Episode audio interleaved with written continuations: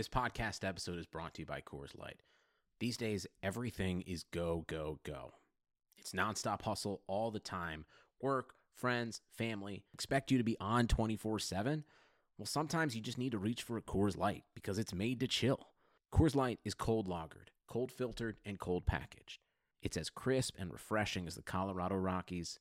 It is literally made to chill. Coors Light is the one I choose when I need to unwind. So when you want to hit reset, reach for the beer that's made to chill. Get Coors Light in the new look delivered straight to your door with Drizly or Instacart. Celebrate responsibly. Coors Brewing Company, Golden, Colorado.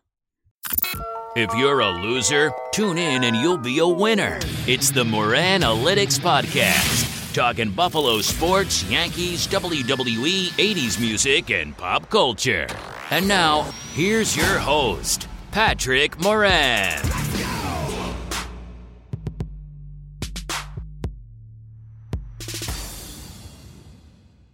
What's going on, podcast fans?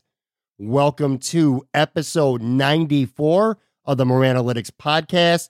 Today is Friday, February 15th, 2019. I am Patrick Moran. Thanks as always for tuning in, downloading. If you haven't subscribed, please do that. Rate and review. It all helps a lot. Coming up on today's show, I'll have Buffalo Sabres writer from The Athletic, John Vogl. It'll be the second time I've had the pleasure of having John on the show.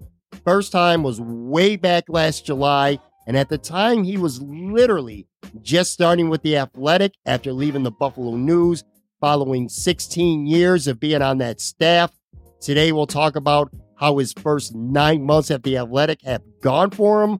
Of course, we also have plenty of Sabres chat. We go over the season through this point, why that 10 game winning streak early in the season, at least in some ways, may have been a curse.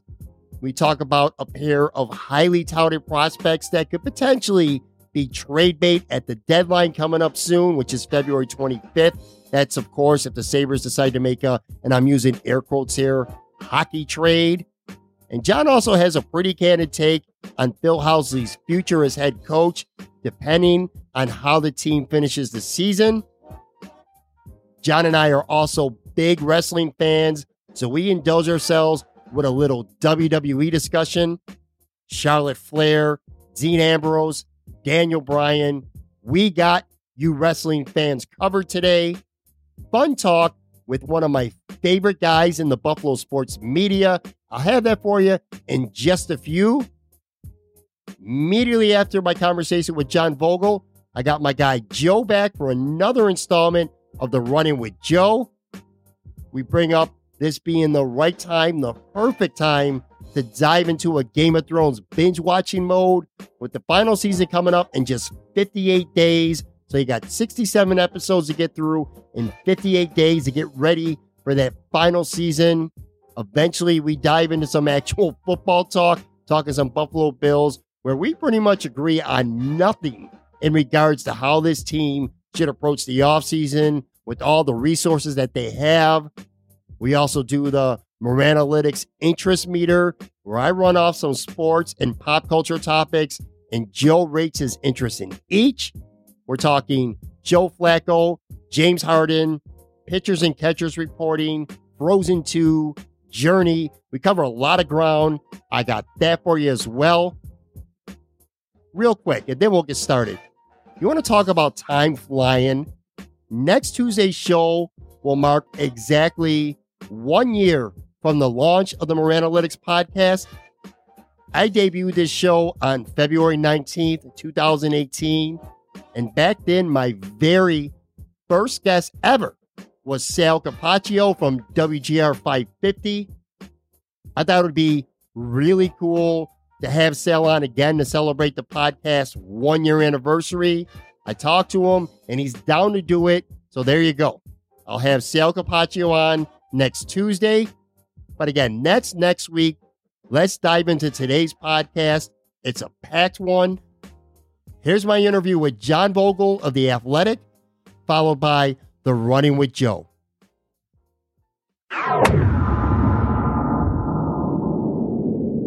All right, my guest covers the Buffalo Sabres for The Athletic. Still kind of getting used to saying that. And he's one of my favorite hockey writers in the biz, John Vogl. What's going on, John? How you doing? I am doing great, thanks. Uh, yeah, no, it's uh, we're almost halfway through the first season with the Athletic here, and things are uh, things are going great. There's nothing uh, there's nothing I could ask for uh, that's any better, actually. You know, I, I first had you on the show back in early July of last year, and at that time, not only was it the first time that you had spoke on air about leaving the Buffalo News and joining the Athletic, but it was actually the first time you had ever done a podcast ever. That was like history, dude. We made history that day yes, yes, indeed. No, it was a good time, which is why when you reached out, I was more than willing to come back on because yeah, it was a fun time, and yeah, it was a good good way to get started for sure. All right, we'll talk some Sabres in a minute, and then I'm going to force a little bit of WWE talk on you as well. But before that, I did want to ask you how it's been working at the Athletic. When we first hooked up for this show, like I said, you literally were just starting there. Yeah, um, it was uh, it was uh, the first right off the bat. We started off uh, in June with uh, the draft was coming up. Rasmus Dahlin mania was going on, so it was busy right from the start. Um, and then this first season has been it's been going well been going very well. It's been a little work in uh, progress, just in the fact that uh, it's different from what I used to do. I used to do five stories a day. go to the morning skate, write a five things to know from the morning skate, and then you do an afternoon blog, and then an afternoon notebook, and then right off the game, right when the buzzer started, then write another story uh, after you did the locker room interviews. And here, that's not what they want. Um, sometimes they they tell you, hey, you're writing a little too much. You don't have you have to take a little more time, put some more uh, effort into this certain story rather rather than giving two uh, somewhat lighter stories, go a little deeper in something else. So yeah, it's been it's taken a little bit to get used to, to be honest, just since it's a big change from what I was doing for the first 16 years covering the Sabres. But it's been it's been great. Like I said, there's nothing I couldn't ask for anything better. Yeah, it was crazy at the time. You know, we're both wrestling fans and somehow I always find a way in life to work in a wrestling reference into everyday life. So I'm going to do that here too. It kind of felt like the Buffalo News was the WWE, and the Athletic was like the big wrestling promotion on the rise, something like uh, maybe AEW, something like that. And fans were wondering, you know, who's going to come out from behind the curtain next to join the Athletic. Now, I've gotten to know you well enough, and I have a pretty good grasp of how a lot of things work in this industry. But you have to admit, man, it was a really crazy 2018 in the Buffalo sports media, wasn't it? Oh yeah, it, it's uh, I can't imagine a bigger year for sports media uh, in Buffalo, just with all the changes. Um, our fellow friend and wrestling fan Joe Pinzone, the uh, also known as Buffalo Wins, refers to us as NWO, uh, the new kid on the block, and uh, yeah, it's uh, yeah, it's been fun. Like I said, I my first two three seasons covering the Sabres, I did it alongside Tim Graham. Um, and those were the three best years I had covering the Sabres. It was the most fun I had. And now to be on the same team as him again is great. And then you go to each city, and one of my other best friends in the business is George Richards, who covers the Florida Panthers. He's also on the Athletic. I grew up with Chris Baker. Uh, he's on the Athletics, so just the, the, just the team atmosphere we have is just uh, nothing like I had before, and it's it's like I said, it's been a lot of fun for sure. After a few months and the whole shock and awe of who's going where we're off, stuff like that, when it came to the Athletic, the Buffalo News, and some other sports media outlets around, did it feel pretty good just to be able to, you know, get back down to business and do what you do best instead of constantly being pummeled with questions like why did you leave the Buffalo News? Why did you go to the Athletic? You know, getting your side of the story versus what their side of the story may be. You know what I mean? You got to go back and just get into what you do best, which is covering the Buffalo Sabres and covering hockey. Yeah, it's been it's been a lot. Of, it has been uh, once it calmed down a little bit. It was nice to get back in the groove, and it was nice that uh, while the athletic is new, there are a lot of people in the hockey industry who know all about it. So you'd go into a visiting room, or you'd go into a, even the Buffalo room and, and see scouts or you'd see an assistant coach and they'd say happy to happy that you moved on to there and we we subscribe and uh, so yeah so once uh we once we got back into it uh, it's been it's been great. All right, let's get into hockey now. Lots of Sabres bashing has been going on over the last few months, particularly with fans. But let's look at the silver lining here. As we tape this, we're 56 games into the season, and at the midpoint of February, this is a team that certainly on paper is very, very much still in a playoff race. You know, for a team that hasn't seen the playoffs in seven years Do you think that fans right now tend to be a little bit harsh towards his team? Uh, the ten the ten game winning streak had a lot. I mean, if this was just an up and down year the whole way, and they were they were two to four points out of a playoff spot, people would be happy. The fact that they were best in the league at one point and now they're fighting just to get into the playoffs is, uh, is a little bit of a downer just because that, that thing went so well. But overall, I mean, you couldn't ask for more. Games in mid February to late February are going to mean something. That's the first time in recent memory. I remember coming out of the, uh, the bye week and Eichel's first year, they had a chance to get back into the race, and then they blew a couple games in Colorado and Arizona. But before that, I mean, it's been nine years, maybe, or seven years since seven, eight years since these games have meant anything at this time of year. So it's going to be fun down the stretch to see, just to see and cover games that mean something again. I was going to ask you that for you personally, has it been a little more fun to cover the Sabres this year? Not just because you're with the athletic now and you know you like you talked about it earlier you're covering the team a little differently you have a little more creative control over some things like that but also because usually by this point of the year you're writing about or at least starting to think about who you know who the sabres are going to trade trade off before the deadline and how high can this team end up in the draft lottery? You know a lot of fans have usually checked out by now and they're studying next year's top prospects. Does it feel good to be able like you said a couple years ago with the Eichel you had that they were still in it a little bit later in the season. But for the most part, by this time of the year, you're pretty much at least the fans are focused on the next year already. You know what I'm saying? Yeah, it's been so nice to not have to retweet retweet. Uh, here's the top prospect for this draft. Here's the number. who's going to be the number two pick? It's right. been so nice to not do that. It's just uh, the on ice at the moment. I mean, as of it's for all those people who cover regular playoff teams, they don't have to worry about the draft or the combine till June. And here we were December and January worrying about who was going to be the first pick or the second pick. Would they fall the fourth in the lottery? And now that's out of the that's out of mind. Um, there's no reason to think about that now. All that's going on is there big games on the ice for the time being. Now you talked about that 10 game winning streak earlier. I, you never leave the rink unhappy after you get a win and you know two points, but at least in some ways, do you feel like that 10 game winning streak was a little bit of a curse because of all the expectations that it gave to fans and, and maybe the team as well. When in reality, this team, you know, while improved over the last couple years, they're good, but they're not a great team right now. But that 10 game winning streak kind of lifted those expectations maybe to a level that they're not ready to handle. Yeah, that that's a good way to put it. Just um, yeah, because even looking back at it now, guys like Kyle Okposo said, "Yeah, we were winning, but I noticed around midway through that 10 game winning streak, we were letting a few things slide uh, defensively and letting a few details slide uh, in our game. And those things started, they kept sliding, which was the problem. And uh, obviously, they've been an up and down team since then, uh, a lot of times down. Um, so yeah, they, they got a little, I won't say too full of themselves because that's an overstatement, but uh, they did start thinking, hey, it's easier to win than we thought it was going to be. And that the reason they were winning, they were doing a lot of things right. And then, as Kyle and others have said, well, they stopped doing some things right, and now they got to get back to doing those things right. And I think they, I think they can. Uh, these last three games, they've tightened up defensively. Um, there was, it was, it was getting really bad. I mean, it was tap in after tap in, back door, back door. Uh, goalies had no chance on most of the goals. And then these last three games, uh, they have tightened up defensively, and we've seen what they could do. One goal against in a couple of the games, and if they keep doing that, then yeah, they can stay in this race and maybe get into a playoff spot. Now the Sabres host the Rangers Friday night tonight. For those listening right now, starting next Monday, they then play eight games in 14 nights. By the end of that, it'll be March 2nd, and there'll be 65 games in. It goes without saying that these are all critical stretches right now, but what do you think is a realistic spot the Sabres have to be in at the end of that stretch when they got about 15, 17 games left to legitimately still be in the hunt? You still think they need to be within maybe that, at worst, three or four points within a wild card stretch at that point?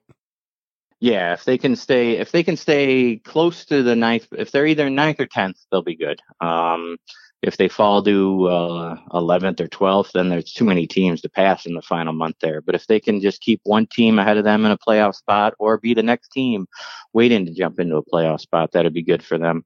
Uh, I think, I don't know, Carolina's been okay. Um, lately, they're 7 2 and 1 in their last 10 games, so that's obviously a lot better. But are they a team that can continue that for the rest of the season? I don't know. Um, Columbus, uh, who's right ahead of them, um, they're going to probably make a couple big trades with Bobrovsky and Panarin. And if that happens, uh, it's going to have a ripple effect. Obviously, they're going to get some good players for those guys who will come in and probably contribute right away, but it'll affect the team. I mean, you lose two stars, it's going to affect you. Um, so yeah, if the Sabres can stay in that ninth, tenth spot through this busy stretch, uh, four points out or so, then yeah, then uh, then it'll be a good, interesting uh, run to the finish in late March. Now, you certainly don't expect the Buffalo Sabres to be sellers before the trade deadline, but can you see them making perhaps a quote unquote pure hockey trade? They seem to have too many defensemen right now, at least in terms of shared numbers. And it also feels to me like Alex Nylander is a guy that if you're going to try to get decent trade value for him, you don't think he's working out, you may not want to hold on to him for much longer. I know you cover primarily the Sabres, so you don't get to see too much Rochester hockey, but this is a guy who only has eight goals and 16 assists in 42 games in the AHL. It doesn't sound very promising to me for a high first round draft pick.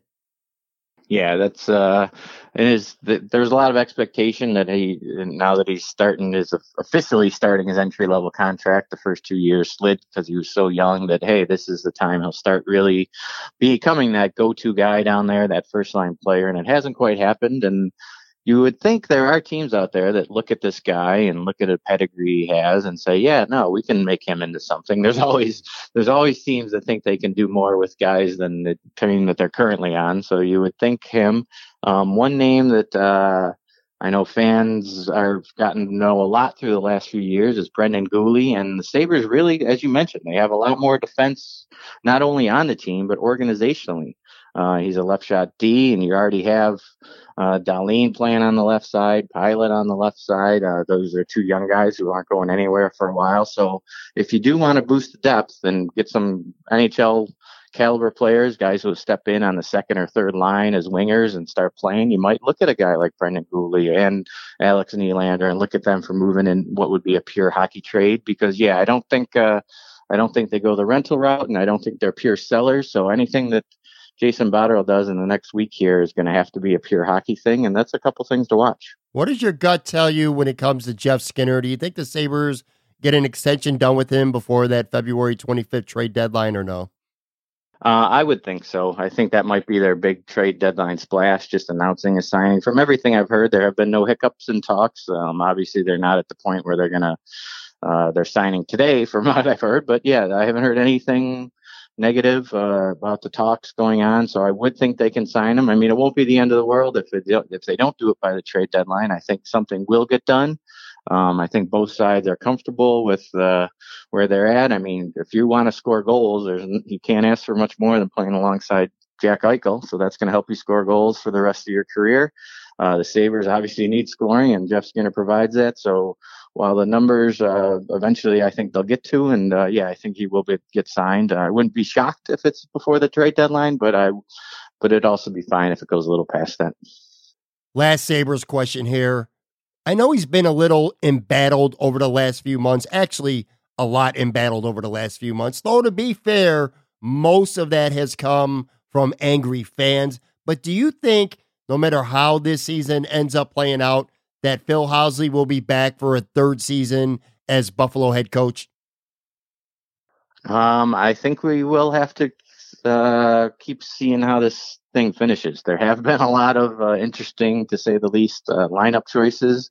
Uh, he says he goes by results, but then if they win, he still makes a change. And um, I know that uh, there's been a lot. I did a story. Uh, it was about a month ago about how many second and third line combinations there had been, uh, just with the same guys, and it was uh, I think 24 at the time, and I'm sure it's in the 30s by now, just because he keeps shuffling the same uh, six, seven guys around. Um, part of that is Jason Botterill not bringing anyone in, of course, uh, to give Phil a little more choices. But yeah, he hasn't been able to find a second and third line that works. Uh, he's made some interesting D choices.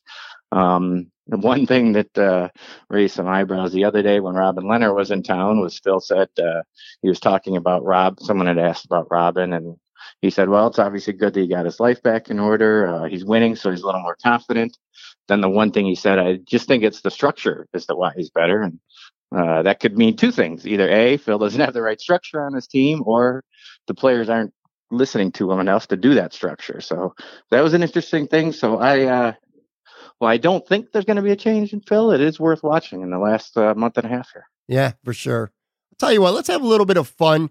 You're writing about hockey. You talk about hockey all the time. You probably don't get a lot of chances to do this. So let's talk a little WWE right here, okay? I think we all knew that Charlotte Flair would end up in that WrestleMania main event as a triple threat. Well, I mean, we assume that that's going to be the main event of WrestleMania anyway. What are your thoughts right now, even if knowing or suspecting that she'd be involved in it? What are your thoughts right now on how they've gotten to this point? Um, I I know that was thing. Oh, somehow they're going to get Charlotte into it. Um, and as you mentioned, it'll probably be the main event, uh, and it should be. I mean, Ronda Rousey, uh, Becky Lynch, two of the biggest stars in the company right now, male or female, and just to put uh, Ronda on a on the big poster is going to draw a bunch of casual fans. Monday night is usually uh, when Monday Night Raw is on. That's when my wife usually catches up on her sleep because she just sits on the couch while I watch and she she naps. But whenever Ronda comes out, she's awake and watching. And yeah, and whenever when all the fans are booing Ronda, she's like, "Why are they booing her? I like her. She's fun." So um, it isn't like Ronda bringing in the casual fans, and that'll be the main event or should be.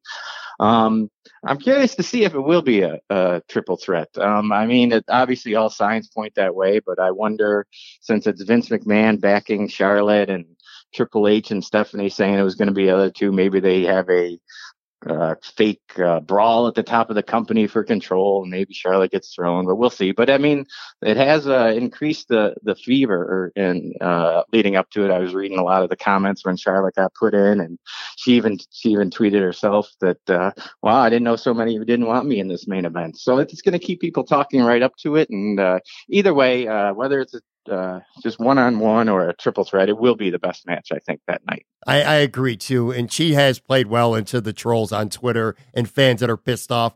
I think, and this is just my theory, I think that having her in the main event is kind of uh, a reward over the last handful of years because I think we both agree this will end up being the main event on the card. You know, wrestle it's WrestleMania, and what she's done for the company over the last handful of years. You know, all the championships she's won. And then you think about all the, the female things that have went on over the past few years. You know, the pay per view, they got the women's tag team titles, all the, the Royal Rumble, all these first. I feel like this being the first women's main event at WrestleMania, I think that's part of the reason why they want Charlotte on there. It's almost like you deserve this. This is yours too. You deserve to be a part of it. You know what I mean? Oh, I know. Yeah, no, that is a good way to put it. I mean, and and talking about casual fans, they can sell it. I'm sure they're even uh, fans who don't watch anymore know who Ric Flair is, so they can say, "Oh, that's Charlotte Flair, that's his daughter." Um, so that might draw in more. Ca- it's all about drawing in fans for WrestleMania. Obviously, diehards like us are going to watch no matter what, but if they can draw in the the other fans, that's uh, or people who haven't watched in a while, that's their main goal. And yeah, I think Charlotte could do that, but uh, it will be. I just can't wait to see it. To be honest with you, you mentioned Joe earlier. He actually does a regular segment on this show with me, the Running with Joe. In fact He'll be on after you today. We talk a lot of WWE, and I have a theory, and I discuss it with him, and I want to hear your thoughts on this as well. And it's regarding Dean Ambrose. Again, and this is just a theory of mine. I haven't read too much about it, but I kind of get a feeling like all these reports that Dean Ambrose is leaving the company at the end of April might be actually a work. Only be, and I say that because I've never seen WWE when somebody leaves announce three months ahead of time that the guy's leaving and that they wish the best for him, this and that, and still continue to use him on TV in an angle. Whereas, you know, with Dean Ambrose, he's still out there, but most of the time, these guys, when their contract's up and they leave, if, if WWE knows they're leaving, they yank them off TV and maybe they do house shows or something, but that's it. They don't use them on TV. They kind of let them fade a little bit into oblivion. And then wherever they resurface, you know, they resurface. But with Dean Ambrose, that's not the case. WWE came out and made a statement, which again, they never do things like that. And now he's on TV doing 50 50 booking with EC3. In fact, he won on Monday Night Raw this past Monday. I don't know. I just got a feeling that maybe this guy's not leaving because of the way that they publicly announced it and that maybe it's a work for something bigger down the road. Is that the case, do you think? Or do you think that I am just like severely overthinking a wrestling angle right now? No, I, that uh, that is a good uh, that is a good theory, a very good one. Um, yeah, I mean he's got uh, Renee Young obviously uh, talking about him, and it's it's fun. It's actually fun that uh, they bring real life into it now. Um, sure. Obviously, yeah, it's like that's one thing they never used to do, and it's fun hearing her say that. Oh, I, I know what this guy's going to do and stuff like that. I mean, it is good. Uh, I could, yeah, I mean, he's one of their. While they they move him up and down the roster sometimes. He is one of the biggest stars in the company. I would think that they they keep him, especially with the uh, with the other rival uh, one coming in soon. Um, I would think they would do their best to lock up the stars, and the fact that they are talking about it, yeah, I could see that being uh, part of a storyline, as you mentioned. How do you feel about AEW? By the way, do you are, are, you is that a promotion that you plan on trying to watch, trying to get into? Are you purely a WWE guy? I've always been a WWE guy. I'm not I know this rubs a lot of pure wrestling fans the wrong way, but I've never been much of an indie guy and stuff like that. I've always been mainstream when it comes to wrestling, but I think I'm going to give AEW a crack. Are, are you going to do the same or no? Uh, Jericho draws me in. Yeah, I mean, like you said, I'm also uh, I don't watch a lot of the uh, New Japan wrestling and whatnot. I know who the people are, but I don't uh, go out of my way to watch it. If there's a good match, I'll look it up after it happens. But uh, yeah, I've always been the uh, uh, the mainstream kind of guy as well.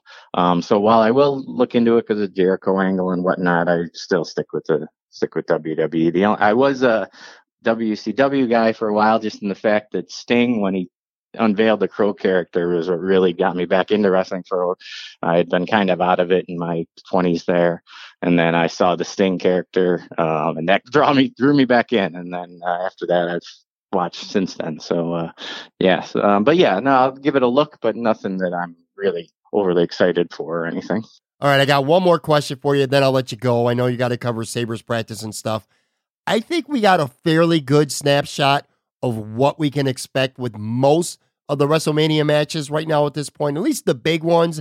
But one that I have no clue about right now is regarding Daniel Bryan. Assuming he's still the champ on SmackDown, and I definitely think he's going to be, where do you think WWE may go with who is going to face him at WrestleMania? I don't think it's going to be a main event match because they already got, like we talked about, the women's main event.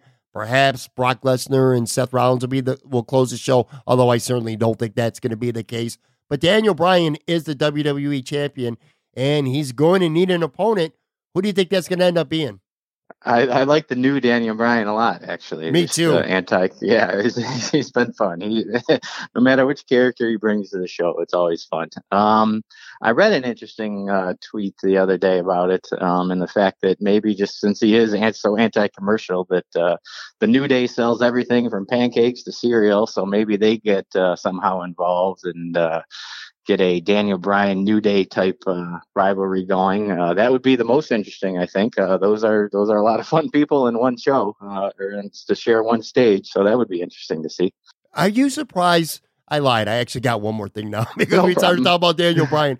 Are you surprised the guy was so, on, you know the biggest fan favorite around? It was hard to get more over than he was. He leaves, or he, you know, involuntarily leaves because of the injury. He comes back and he's transformed himself into a heel that is so hateable right now. It's he's done some incredible work on the mic to become the heel that he is right now. I a couple years ago, I never in my life would have imagined that he could be such a great heel. Are you surprised by how well that's worked out for him? Um, just a uh, little bit, but he he does just bring he brings it. I mean, just plain and simple, he brings it. The height of the uh, yes movement, I think that was in wrestling terms, that was as big as WrestleMania. I mean, not uh, Hulkamania. I'm sorry, excuse me. Um, that was just a big thing. The Yes Movement and how popular it was, and how much how crazy the fans were going for him. It was so much fun to see, and the, I think he likes to challenge himself. He's uh, he seems like a smart, interesting guy, and uh, the fact that he can do uh, both uh, both face and heel is is fun to watch, and I think he has fun doing it, which makes it even better. Yeah, I agree. All right, everyone, follow John on Twitter at Buffalo Vogl. And of course, be sure to pick up a subscription to The Athletic, where you get access not only to all the great local stuff for Buffalo, but also a slew of some of the best national writers in the business. Thanks as always, John. This was fun. This was a great time. Thanks.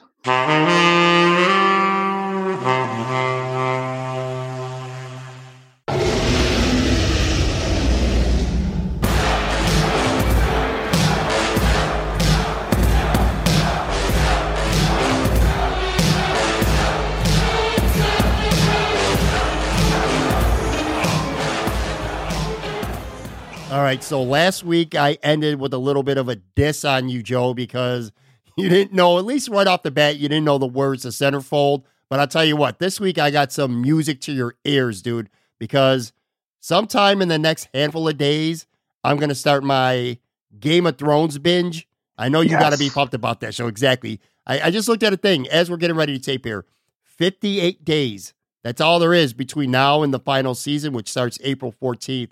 That means I got to watch 67 episodes over 58 days. That's a pretty tall order, man. That ain't like watching The Office or Parks and Recreation, shit like that, you know, where you can fly through 10, 15, 20 minute episodes in, in just one sitting. You know what I mean? That's kind of a commitment to binge a show like that.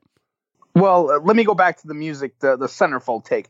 I listened to the song afterwards and I know that song. Okay. I, I just didn't know did. the name. I knew the beat and I was like, oh yeah, that beat. And then I, I turned it off. Anyway, yes. Uh, Thrones I've, I'm, I'm actually binging them as we speak. I'm on season four. I'm like midway through season four, so I'm doing the same thing as as you're about to do. And when did the last season end? Oh my god, it ended in August of 2017. Okay, so it's been a while. I honestly, yeah, I know that I love the show. I remember being captivated by it, but I, uh, I, I forgot so much of it, which is good. You know, dude, I'm getting old and I forget shit easy, and but that makes for fun binge watching because when I watch it, in a lot of ways, it's going to feel like I'm watching it for the first time because there's a lot of things that I'm not going to remember. Oh, I'm totally sure because you binged that show, right? You didn't. You didn't watch it, right? Like exactly, exactly. What I did is I binged it all the way through until the last season. What was the last season? Six, right? No, it was seven. Seven, seven and a half. Okay, seven and a half. Yeah. You're right. So the first six seasons I binge watched because I didn't watch them when they were on. The last season I watched every Sunday when it was on, but the first six, yeah, I binge it all at once. So there's a lot to take in at once. Yeah. So, and it's not there's the easiest show in the world, as, as great as it is, and it is great. It's not. Yeah. It's not like The Office. It's not simple plot lines. You know what I mean? It's very uh, yeah. complex. So you got to pay attention, and it's easy to forget shit. So there's so much foreshadowing throughout that show that you'll see stuff, and you'll be like, "Oh yeah," because later this happens, like you know, with the Ned Stark parenting, or not Ned Stark, Jon Snow parenting about who his parents were. Like in the second episode, like Ned Stark, he asked Ned Stark, like, "Oh, who are my, you know, what, who's my mother?" And then Ned Stark's like, "When you get back, I'll tell you who your mother is." And he's like, "You may not have my name, but you have my blood." You know, and that's boom, not to spoil thing, foreshadowing to what his who his parents end up being, because that's the case. He had his blood but he really didn't have his name because he didn't have his name. Right. You know what I mean? So it's it's there's a lot of foreshadowing you will see throughout. And the you know the beauty of that show in a nutshell is that so many things happen that if this this tiny thing didn't happen, the whole trajectory of that person's plot line would have changed. Like if if if Robb Stark didn't get horny and it was like, oh man, I love this Nurse Khaleesi girl, you know, or whatever her, I forgot her name was, but uh, you know, him falling in love with that one girl, and then the Freys, you know, having the wed wedding. If that didn't happen, you know, he's he's the king of the north. He maybe takes out the entire Lannister troops back in like season three or four. But, like all these little things just add up to like where the entire thing just gets completely, you know, torn up, you know, blown up for the most part. Yeah, I agree. And I'm looking, like I said, I'm really looking forward to watching it binging it from the start. And I would tell people listening out there, this is your probably your last chance. I mean, the last season is coming. Once that shit starts, you know how it is. That's all you're going to hear about on Twitter, on Facebook. Mm-hmm. It's going to dominate headlines. So if you are looking to binge it before the final season comes on and you want to be caught up, definitely start soon. Like I said, you got 67 episodes, just 58 days to go. And a lot of those episodes are more than just an hour. So it's a lot of viewing and a lot to take in each episode, yeah. too. And since this since this is my segment, I will already tell everyone that the first order of business between when those shows air will be about Game of Thrones. If I'm, I'm telling you that right now, Pat. I will be emailing going. First thing we're talking about Game of Thrones recap. Game of Thrones recap. I don't care if the Bills trade for Antonio Brown. That's down the that's down the rundown, mother mother effer. All right. Anyway, just so you know. Okay. Uh, so. I'm, I'm with that, man. I'm with that. Maybe even for the series finale, we'll have like an emergent pod immediately after the show or something like yes. that. Yes. Yes. Yes. All right. Let's get into today's segment. Let's start talking some Buffalo Bills. That's what we usually do. Team made a couple moves this week. They re-signed Lafayette Pitts, which, eh, whatever. I got no problem with that. And then they signed offensive lineman Spencer Long to a three year contract. Pretty significant contract, too. At least at first glance. And I'm a knee jerk reactor. You know that I was not happy with that contract whatsoever. Almost lost my mind. Again, I am a knee jerk reactor. I tend to, I, I don't let things process. When I see a move, I instantly react. Probably a weakness of mine. But anyway, I, I kind of have a right to because I'm at a point right now, and Spencer Long, for those out there listening who don't know, is a center and a guard. Most of his career, he's actually played center. That pisses me off because I have made it very clear for, for my personal preference. I want the Bills to go out there in free agency and sign either Matt Paradis or Morse from Kansas City. One of those two guys. I want a good center here. And I was really pissed off. I talked to Joe Buscaglia on Twitter, and he kind of, you know, he's much more level headed than I am. And he kind of said it straight. He goes, you know what? Let's see what the contract numbers are before we really start to react. It can mean a lot of different things, and things aren't always what they appear. Sometimes an agent will make a contract look a lot better than it actually is. But anyway, you know, I think for Bills fans, best case scenario when it comes to a guy like Spencer Long is that he becomes a guy that Ryan Groy was supposed to be a nice, versatile center slash guard who could play any of those three spots as a backup, step in if needed. You know, if someone is struggling or, or is injured, he could come in and start. That's the best case. To me, I think the more realistic case is that he's probably going to end up being the starting right guard. He probably takes over for John Miller on the right or maybe Wyatt Teller on the left if he struggles and doesn't progress in year two. That would be realistic. But the worst case, dude, worst case is this guy is the new Buffalo Bills starting center. I'm going to tell you right now, if Spencer Long is the Bills center in week one, I'm going to be pretty fucking pissed off.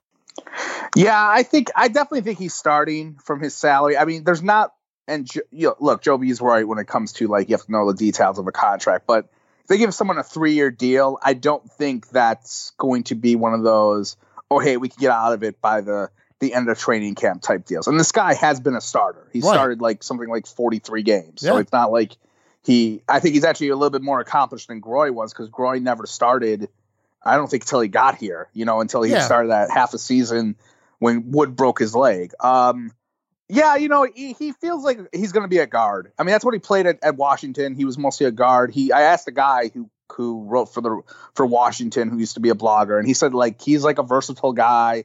He's nothing special.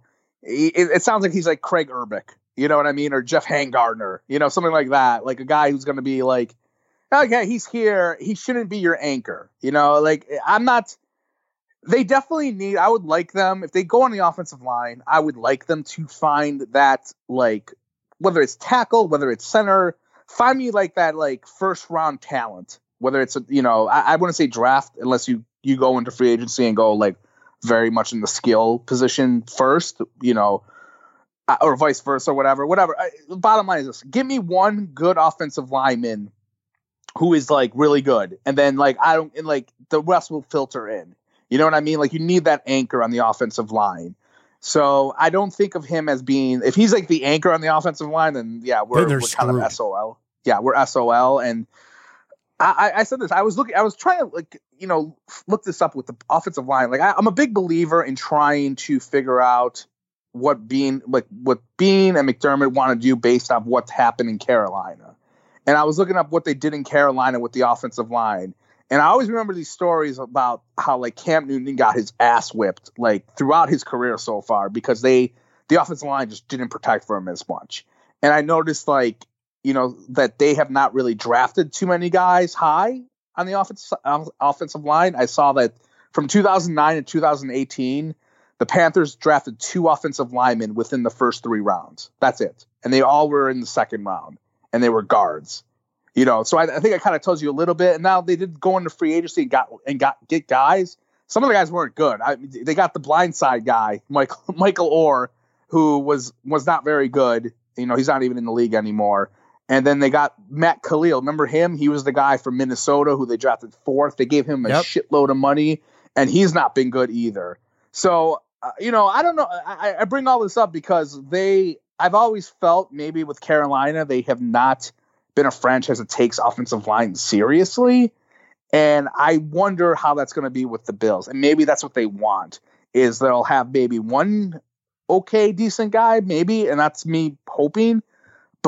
They might just be like, screw it. We're just going to put a bunch of scrap metal guys together, rely on the system, and we're coach them up or something like that. But I can tell you, like Carolina's offensive line has always been kind of a hindrance since Cam has been there. Because I've always seen stories like you see highlights of Cam getting his ass whipped, you know, and getting, you know, he, he his shoulder got completely messed up this year, you know, and he gets sacked a lot, and you can maybe blame that on him, obviously but you can also say maybe the offensive line hasn't been up to par. I know. So, that, I know there's a million Buffalo Carolina connections, and I get it.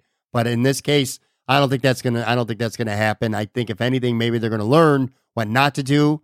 I completely disagree. I think that they're going to spend very heavily resources on the draft this year on the offensive line. Let me say this too. Last year is tough, why do you think that? Tough, hold on, hold on. Hold on. I'll get wait, there. I'll stop. get there. I'll get there. I'll get there.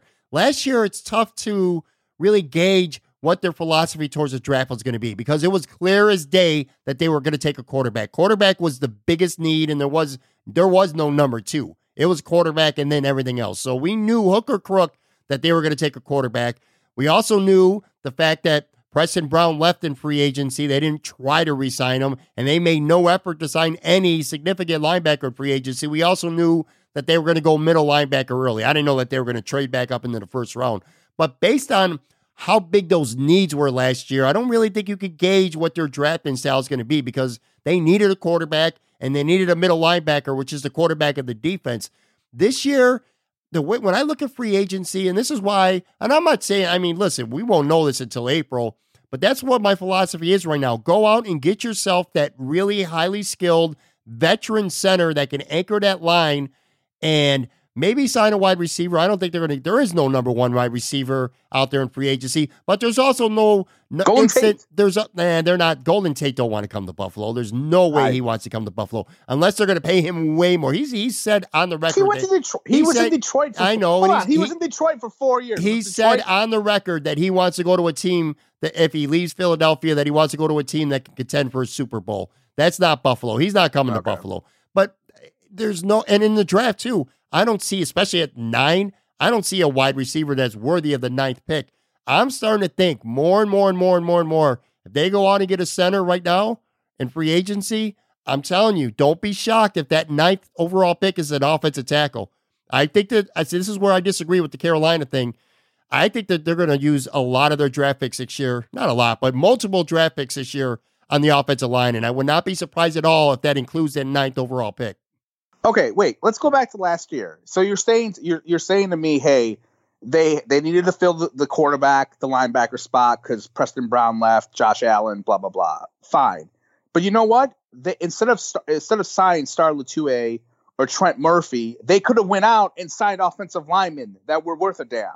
They knew their offensive line was going to be hideous this year. Eric Wood retired in January of last year. They could have went out and said, "Hey, let's go buy let's go buy an offensive lineman last year instead of going defensive tackle." Which, no offense, I didn't go into last off season going, "Man, you know what? They really need a defensive tackle." I, I just did it. I wasn't like I wasn't feeling it. I wasn't like, "Oh man, they, they need to do this." Or Trent Murphy. I wasn't like praying for like I was fine with Jerry Hughes and I was fine with hey Shaq Lawson maybe he'll come into his own. You invested a first rounder into him. Maybe he'll do well. And they didn't they ignored the offensive line. And again, you, you, they ignored it last year, and in Carolina they have not really they did not they have not developed offensive linemen there. They just haven't. They haven't even really paid for them that much. And everything, and I'm not talking about players. Like they, yes, they bring their players in from Carolina. Carolina has been known for like the last seven, eight years. Okay, they put a lot of their assets into defense, quarterback, running backs. Their wide receivers have always been pretty shitty you know, mediocre at best. Their offensive line has been mediocre at best. What do you have here right now? You have right now all of your your your resources into the quarterback, which they picked. You have LeSean McCoy making they didn't cut him. He's making eight, ten million dollars or whatever the last, you know, two seasons. He's gonna make more this year. He's gonna make a lot this year. And then you go into look at their wide receivers. Their wide receivers right now are not very good. They're gonna add some guys, but I don't think it's going to be this giant overhaul. I wouldn't be shocked if they go more defense because I think that's what they like. I think they like defense. They want to build it. McDermott's a defensive guy, and I think that's. And I'm, I'm not saying they're not going to like sign a wide receiver or sign a tight end or sign a guard or tackle. They're going to do that. But I think when Sean McDermott sits there with Beane and they go and they view everything as equal, what do you want? Do you want that awesome edge rusher, or do you want that that awesome wide receiver? He's going to go ed, edge rusher. Well, that's what I think. Uh, let me say this about last year. One of the problems is, and this was a, a, a bad evaluation by the staff, is I think that they thought that the guys that they had were better than what they were. John Miller had a good rookie year before he got hurt and then sucked. They thought he would be a good guard. I think that they thought Dion Dawkins in year two would be a much better left tackle. He had a lot of promise as a rookie, and I think he regressed pretty badly last year. I think they had a higher opinion of Ducasse than than than he was worth on the field. So I think in part that was the reason. And then the other thing is I think that they sort of said, well, we got to get the quarterback, but let's punt on the offense for this year. And they spent all their resources both in free agency, and you said this, and in the draft, pretty much uh, minus Josh Allen on the defense. They went out and they signed Star Lotulelei and they got Trent Murphy through free agency. Those were their two big free agency acquisitions. And like I said, they did take Josh Allen first, but then they went Tremaine Edmunds. They took Harrison Phillips in the third round, which, you know, in hindsight now, that was a really good pick, especially considering, you know, they probably knew that the end was coming for Kyle Williams. They got Taron Johnson in the fourth. Uh, the only real offensive player they took in the draft besides Josh Allen who was any sort of future or potential future is Wyatt Teller, the guard. I think they punted to some extent the offense last year. Don't think that's going to be the case this time around. I'm not saying they're going to ignore the defense, but I'm telling you, man, I think they're all in with the offense. And don't be surprised. Uh, they're put it this way: Jordan Mills. I mean, we were going to talk about Bills free agents in a couple minutes, who they might keep, who they won't keep. But let's just throw this spoiler out. I don't think they want Jordan Mills back. And there's not a lot, and I don't think they want to spend nine, ten million dollars in free agency on a right tackle, but they need to have a starting right tackle from day one. So what's the best way to do that? You go out and you take the best offensive lineman in the draft at nine, who, by the way, if you look at these draft boards, and neither of us are draft experts, I mean, I'll throw that out there. But if you look at these mock drafts and these and and, and the draft boards right now, they're dominated by defensive linemen. So an offensive and a couple quarterbacks. So an offensive tackle, they might at nine be able to take the top tackle on the board. Definitely going to get one of the top two offensive tackles if they want one. You don't like that move?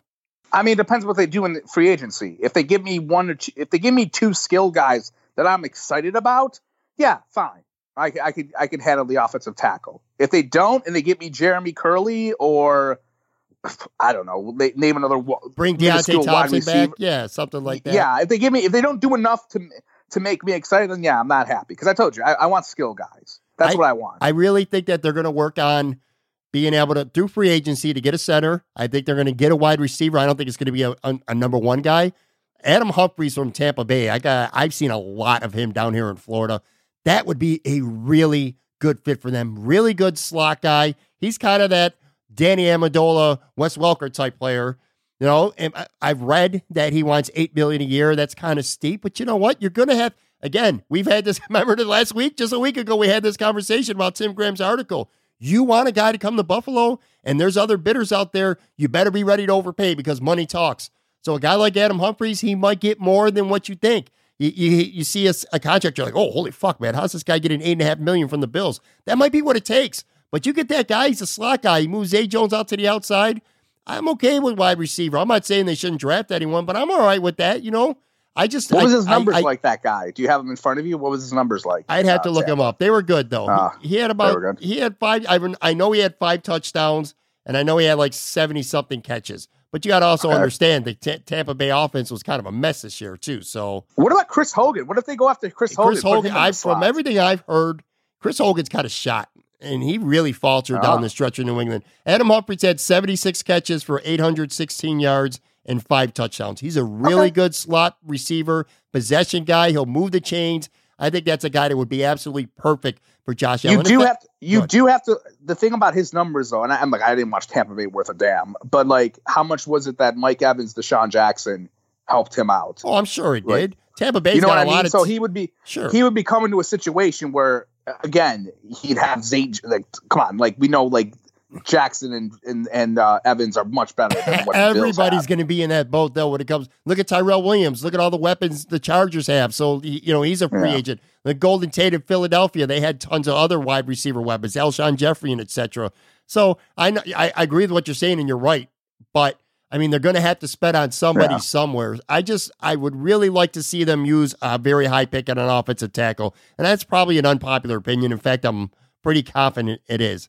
Well, look, like I said, look, if they go offensive tackle, it depends what they do in free agency. If they give me two to three skilled guys at tight end, wide receiver, then I'll be happy they can go offensive tackle. If they give me like one guy and that's it, and then I, I got Jason Croom and and uh, you know Robert Foster to, to be more, I'm gonna be like, great. I'm I'm not gonna be thrilled with that. Yeah, but whatever. And it's insanely early to even talk about the draft because free agency is still uh, literally a month away from right now. We should barely even be talking about free agency right now. That's still a month away. The draft's too far off. And you're right. then maybe why the, you maybe the up? Bills, then, the Bills go be out. and- talking about it. Uh, Well, because I'm just telling you, in my world, in my perfect world, they go out and they get one of the two big centers in free agency. They signed Adam Humphries, add a couple depth guys, go get your starting right tackle in the draft. Or I'm maybe giving even the left tackle, and you can move Dion Dawkins to the right or something like that. I'm giving you a hot take right now. Write this down.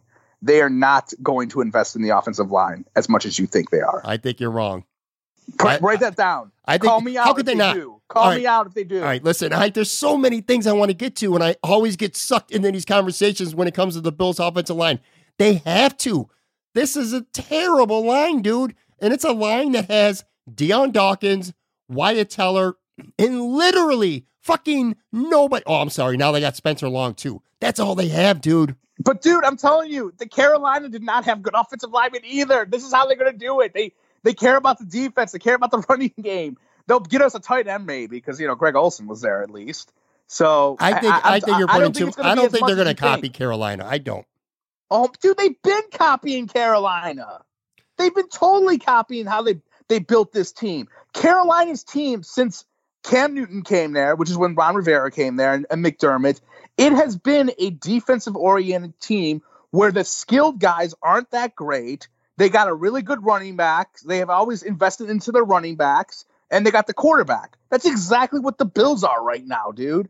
No. Exactly. Go look at their I'm go look at their roster. I'm Go just look at their telling you. I'm telling you that I disagree with you, and I'm. Yeah. They're going to spend a lot of money on a lot of players this year. I don't. I, I would be willing to bet you without having the numbers in front of me. I'll bet you Carolina never had the cap. I'll bet you Carolina never had the cap room that Buffalo yeah, has because this they, they offseason. signe their own. They sign guys. I don't know. Maybe they Who the did. fuck are you going to resign on the Bills? There is nobody. Uh, In fact, I you know, know, what? but I'm you just led me. you, You they- led me into a perfect segue right here. I'm going to name you right now the Bills pending unrestricted free agents. I'm going to name them. You tell me if any of these guys you're bringing back: Ryan Groy, Jordan Mills, John Miller, Jordan Phillips, Tywan Jones, Deonte No. Thompson. That's it. No, Who are you bringing No. back from that list? I'll say Jordan Phillips. I'd bring back Jordan. none. Phillips. Let them all burn in hell. No, I actually. I don't know why, but like John Miller, I would maybe give him a role because he had an okay, okay rookie year, and he's a third rounder. He's talented, maybe, but like, yeah, I I could care less about those guys. If they if they move on, they move on. That would be like the guy. I don't want Deonte Thompson. Like, I'm sorry. Like, I know he he was okay last year with Tyrod when He's Tyrod was throwing back. the freaking no one, but yeah, he's gone. Like, get some wide receivers in there. God damn it. Yeah, I mean Jordan. I would bring Jordan Phillips back. I liked him. Taiwan Oh, Jones. yeah, you know Taiwan bring him back, Jones. I'm. I'm I'm uh, indifferent about. I, I wouldn't be mad if they brought him back. If they bring him back, he's there to compete for a spot. He's not getting had in nothing. You could definitely say goodbye to Jordan Mills and Ryan Groy. I could tell you that for sure. Hmm. John Miller. eh, I'm kind of on the fence about. it. I kind of feel the same way as you do. If they're going to give him a, a small contract, bring him back. However, you know what? You had a hot take earlier. Here's my hot take. John Miller's Oh. going to end up getting a pretty good contract somewhere, and it ain't going to be Buffalo. Somebody's going to give that guy some good money. You know what? He could get the same deal that, that uh, this the, the guy they just signed, Long got. I could see that the same money. Yep. Same starts, kind of fell out of favor.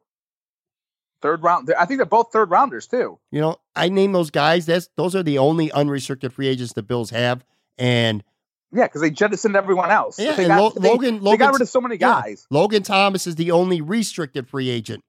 Point being, they got a lot of holes. They got a lot of people to sign. They got a lot of cap room to do it. They're not gonna. They're they're going to pay heavy attention.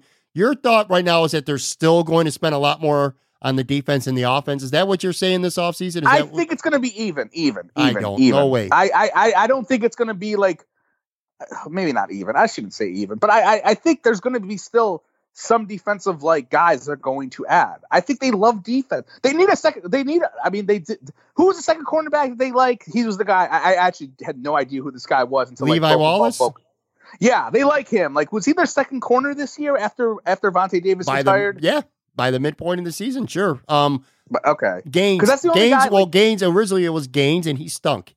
Philip Gaines, he was terrible, Oh, right, right, right. So, like, and look, he got hurt. they they're going to add. They're going to. They need to add probably one more def- one or two defensive backs. You know, unless they unless, unless Wallace is going to start. I mean, maybe he does. But you know, you need to add at least another guy. Your Kyle Williams is gone, so now you have Star Star, and then you have your boy Phillips. yeah, they're uh, going to add they- to the defense. There's no question about that. I just think I just I just I don't know, man. I just I feel like they just love building that defense. Um, I don't disagree with you in regards to they're going to spend at least one or two resources on the defense, and that might be the ninth pick of the draft too, because there's so many good defensive linemen out there. That's why I keep going to where I'm at. They're going to draft either an offensive tackle or defensive lineman at- at nine. I'm telling you right now, if they keep the pick anyway, I could see I could honestly see them trading down. That's why I see them. I see them trading down. I think it, it would be nice. that's that would be to me the best move because you have all these holes, as you said. Trade the trade the f down. Kyler. Kyler Murray playing football instead of baseball is a low key good move for the Bills because that might make a team like Washington, who's picking 15th, they might want to move up. They might want that quarterback in the top 10. No Alex Smith this year. So that might help the Bills. I agree with you on that. Trade down if you can. And again, clear. Li- listen, I think they was. I, I'm saying 60-40 offense for when it comes to free agency and the draft. That's what I'm saying right now. 60-40. Okay, we'll see. But I'm telling you now, they're signing a minimum of one big ticket free agent offensive lineman. Big Oh ticket, not not a scrub, not not a Spencer. Long. They're going to go get one of the better offensive linemen in free agency, and they're going to Jeff use. They're going coming to back. no, he's not, and they're going to use one of their first two picks on an offensive lineman. I guarantee you. Langston Walker is coming through those doors. Oh God, shut up, man. All right, so I want to do the Moranalytics interest meter. You know how it works. I'm going to throw out some topics, and you're going to rate it from zero to ten. Zero meaning you don't give a shit at all. 10 meaning you're all types of interested. Maybe have a take or two after that as well. Let's start with football. The Baltimore Ravens traded quarterback Joe Flacco on Wednesday to the Denver Broncos in exchange for a fourth round pick. Seven. I, I, I'm at a seven because I think John Elway is an idiot. You know, to get Joe Flacco, I mean, it's it's kind of the same as Case Keenum, and I, I think Elway has zero idea what he's doing, and he should thank the stars that Peyton Manning agreed to go p- play there for whatever reason, or he would have been out of a job by now. I agree. Solid take. I don't got nothing to add to that. I think you said it perfect. I'm awesome. What can I say? You don't need just leave. Go ahead. Keep next, going. Next topic, man. The LA Lakers are reeling. I heard Tim Legler on ESPN, by the way, put them on blast Wednesday, pointed out on video LeBron walking up the floor a couple times. Just seems like the guys are not playing for each other. They went from being a team that many expected. They weren't. No one expected them to win a championship, but they expected them at least maybe to get to the Western Conference Finals. Dude, they're probably not even going to make the playoffs. I'm going to put that as a seven as well. It's interesting what's going on there because it's like you get LeBron, you got all these young guys. There, it seems like they're all these young guys eventually are going to be on the way out. I think it's kind of messed with the locker room a little bit. It's just it's just sad that like back in December when they beat Golden State on Christmas, they were like the fourth seed, and then LeBron gets hurt, and just in the last two months, it's just gone to shit for them. All right, next topic, another NBA topic. This is kind of low key actually because of all the LeBron LA drama and the Anthony Davis. Is he going to get traded before the deadline drama, the Knicks tanking drama, Porzingis, all that stuff? Quietly, if it's possible to do this quietly, James Harden has scored 30 or more points in 31 straight games now. Third most in NBA history. That's just incredible. And speaking of incredible, Russell Westbrook, as of Thursday night, because we're taping this before that game ends, he has a triple double in 10 consecutive games, a modern NBA record. Just absolutely incredible stuff going on with those two guys. I would put that as a seven, seven and a half. Get get more. What's I'm more impressed with what Harden has done. I mean, 31 straight games with at least 30 points. That's just crazy, bro.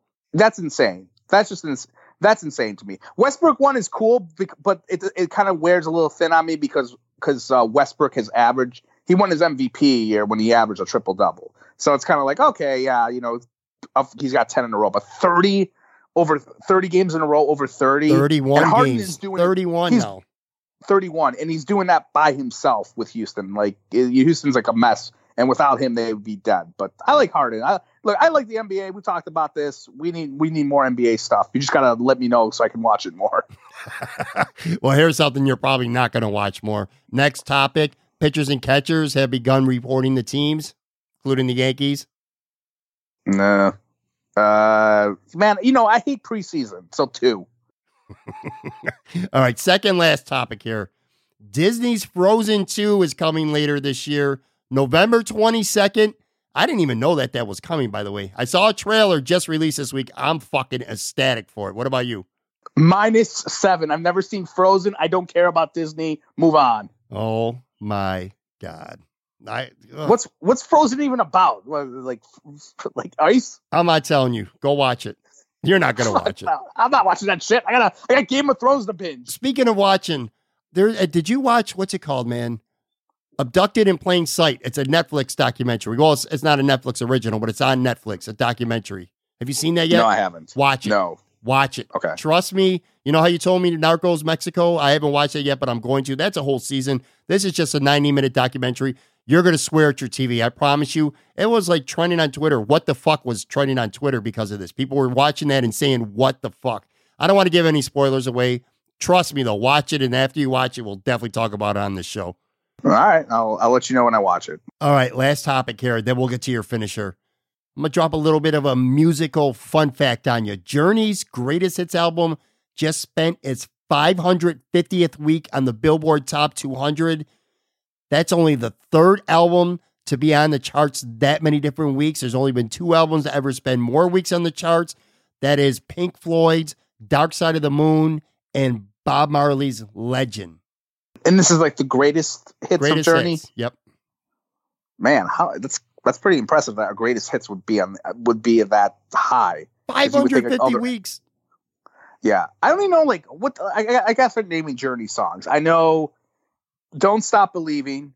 I know that because that's that was the end of Sopranos. They played that at the end when we when we think Tony died or maybe he didn't die. Uh, then the one song, "The Wheels in the Sky," keep yep, on that, turning. Yeah, dude. That's some. I don't know what songs are specifically on their greatest hits album that's been charted. Well, I'm just talking about years, Journey in general. yeah, so- faithfully, separate ways. You got open arms. Uh, you gotta said, them, the Come on, I'm singing Loving, them. touching, squeezing. They, I mean, it, we can go on for quite a while, but well, you should sing them because I don't know which ones they yeah, are. I'm not going to do that. You should give me Why a score. You What's sing? your interest level? Oh, my interest level? Oh, zero. I don't give a shit. Oh, come on.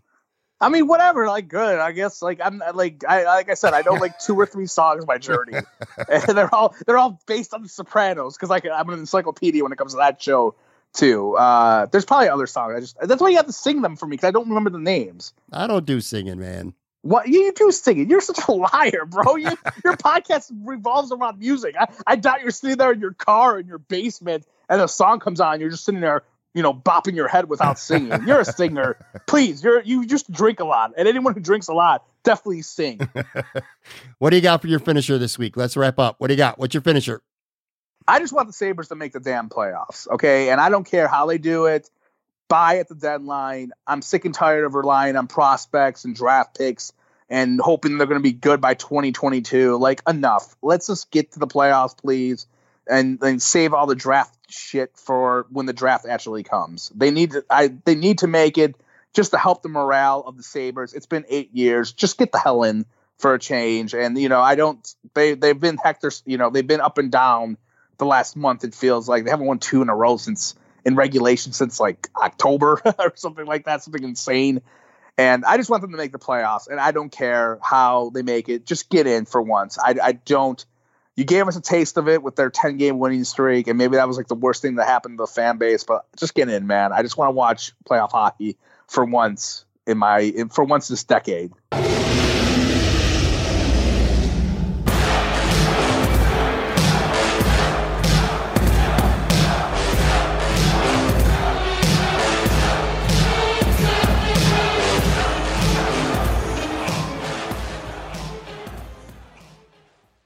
Right, that'll do it for today.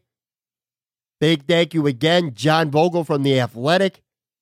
Talking athletic, Sabres, little WWE, which is always fun.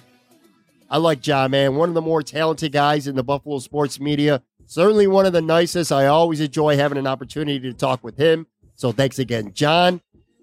Thanks as well to my boy Joe, the running with Joe. I tell you, got a little bit, I don't want to say heated, but close to heated today between me and him when it comes to the Buffalo Bills. Listen, I like that. In fact, I embrace that. Me and him clearly have two different trains of thought when it comes to the Bills and how they should be spending the majority of their money and their resources on fixing this team during the offseason. Kind of like that, though. I could tell going forward that we're going to have some spirited discussions, heated discussions, whatever you want to call it. I actually very much look forward to that. I embrace it. Thanks again, Joe. Coming up on the show next Tuesday, really excited. It's actually the one year anniversary of the start of the Moranalytics podcast. And to celebrate that, I got as my guest the guy who was my very first guest all the way back, episode one, Sal Capaccio from WGR 550. Really, really looking forward to having him on. That's going to be a lot of fun. Guys, if you haven't done so already, I invite you to subscribe to this podcast. It's quick, it's easy, it's free. I say the same thing every single time. The benefit of being a subscriber is that when you do, new episodes automatically get sent directly to your phone or to your computer within just minutes of the release. So you get them before anyone else does. That's the benefit of being a subscriber. I usually have a new show every Tuesday and Friday. All you got to do, if you have an iPhone or an iPad, just whip that bad boy out, open up that Apple Podcast app, type in Moranalytics Podcast under search, take your thumb, hit the subscribe button. Literally, that's it. That's all you got to do. Don't forget to rate and review. Again, that also helps tremendously. If for whatever reason iPhones or iPads aren't your thing, or you prefer to get your podcast elsewhere, you can hit us up on Google Podcast, iHeartRadio, Stitcher, Spotify, pretty much anywhere this future award winning podcast is found. Don't forget to follow me on Twitter for updates, news, takes, podcast polls, memes, God knows what else. You could do that at Pat Moran Tweets. Have a nice, safe weekend. Enjoy it. Have fun. Talk to you guys again next Tuesday. One year anniversary show. Sal Capaccio. I'll catch you on the flippity flip. Bye.